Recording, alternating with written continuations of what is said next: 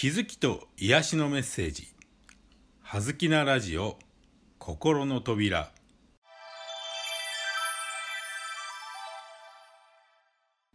皆さんこんにちは。葉月光栄です。今日のテーマは満足です。満足。本当の満足とは体の欲求を満たすだけではなく自分のやった行動を認めて褒めてねぎらい自らの心も満たしてあげることです。満足とは足が満ちると書きます。幽霊には足がありません。足はこの世三次元を生きる象徴です。つまり肉体を持って行動することがこの世とあの世の決定的な違いです。満足を満身とは書きません。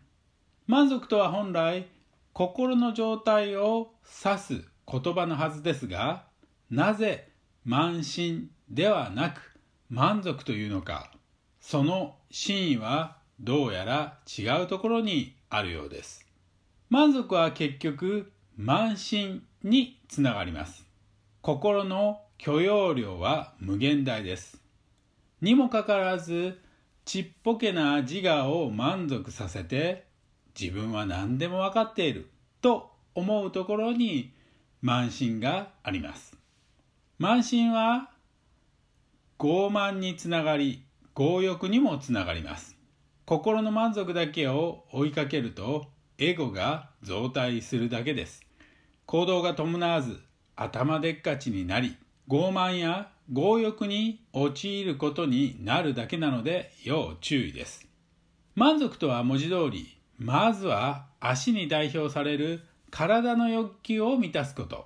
体という限りあるものを行動することで満たしてやるということです。さらに満足にはもう一つ別の意味もあるようです。足、つまり行動したことに対してよくやったねと自らを認めて褒めてねぎらってあげること。結果にはとらわれず自ら行動を起こしたことに対して認めて褒めてねぎらい自分自身の心を満たしてあげることを真の満足と呼ぶのです。これは他人の評価を求めるのではなく他人のためにやることでもありません。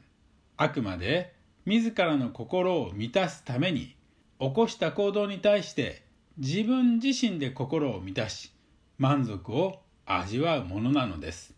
今足りない。今できていないことではなく今あること、できたことにフォーカスするのです。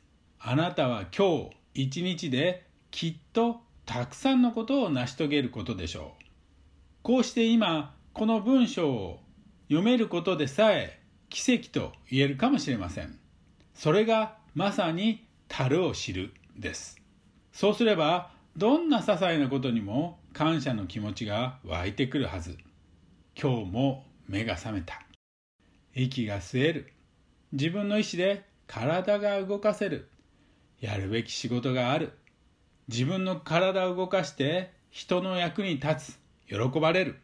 その時、あなたは真の満足を感じることができるかもしれません。はい。今日はこれで終わります。葉月光栄でした。どうもありがとうございました。